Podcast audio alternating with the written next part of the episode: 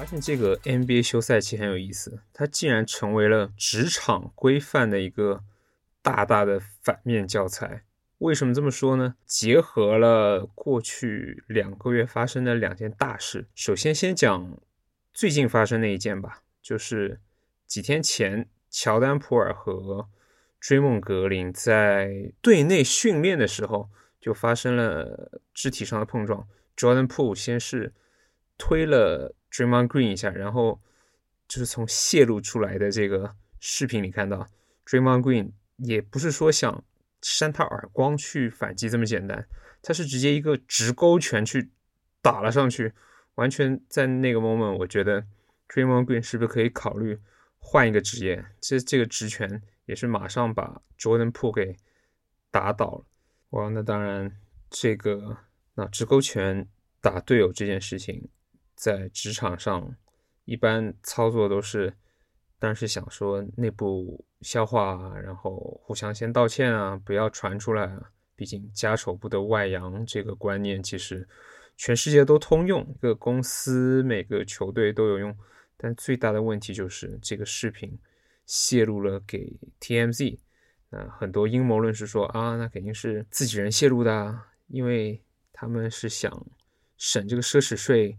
可以有一个办法逼走追梦格林啊，但这个逻辑又不是很对，因为他们的球队老板一直以来都是表示他们愿意去付这个奢侈税，尽管你懂，就资本家说的话你只能信百分之三十吧，但没有了追梦格林的勇士队，他们的化学作用是未必好的，你可以说。Draymond 他只拿过一次最佳防守球员，防守一阵拿过几次，但他对于球队一个枢纽的一个作用，他是在科尔体系里面有一个很重要的一个作用。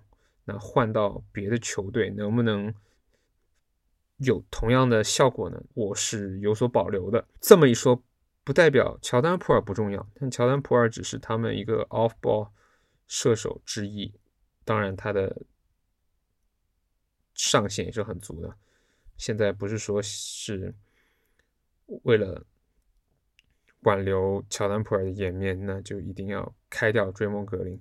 但从球队的内部一定会有个说法，因为你这件事情一定得处理啊。而且最讽刺的是，追梦格林他自己有一个自己的 podcast 节目，他在自己播客上究竟会不会？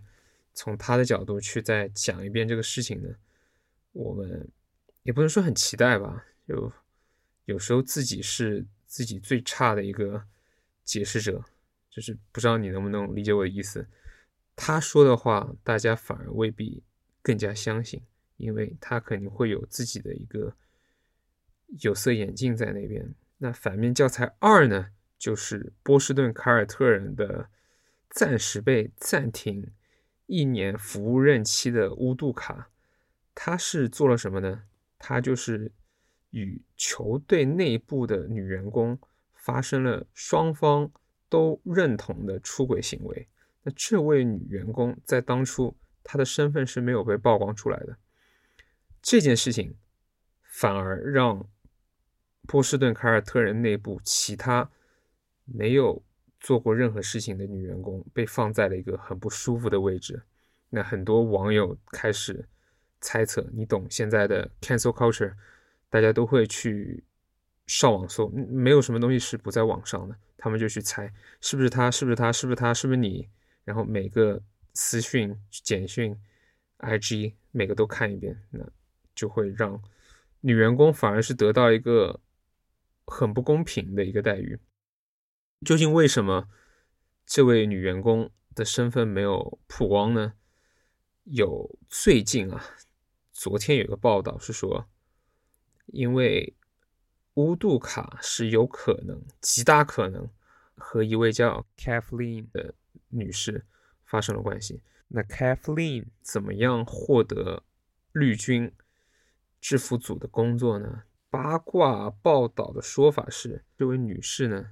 他的身份其实也有点独特，他就是前球队经理安吉的女儿的一个同学。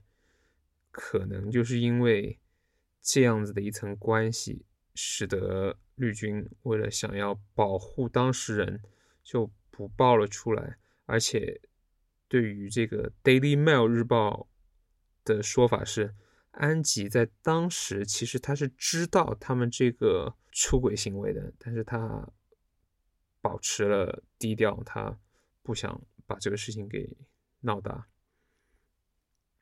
那最大的问题来了，为什么我说这也是一个职场规范的反面教材？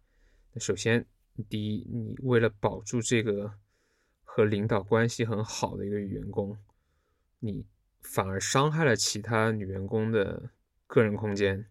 其次，究竟乌杜卡他是做了有多错的事情，会导致让他禁赛一年？但是居然。罪不至死，并没有被炒鱿鱼。那在合同里面理应是有一些条款，他是触犯到了，可以直接把他给炒掉，不需要赔钱。所以我觉得绿军也不是为了赔钱的原因。就在当时看来啊，那现在如果真的是像这个报道所说，那我们就更加明白为什么会有这样子的一个操作。那这个 NBA 休赛期，其实你说大的交易倒没有多少，然后大家。很多的关注还是停留在这些花边上面，那我也不是很想花太多时间去聊这个，这集就到此为止。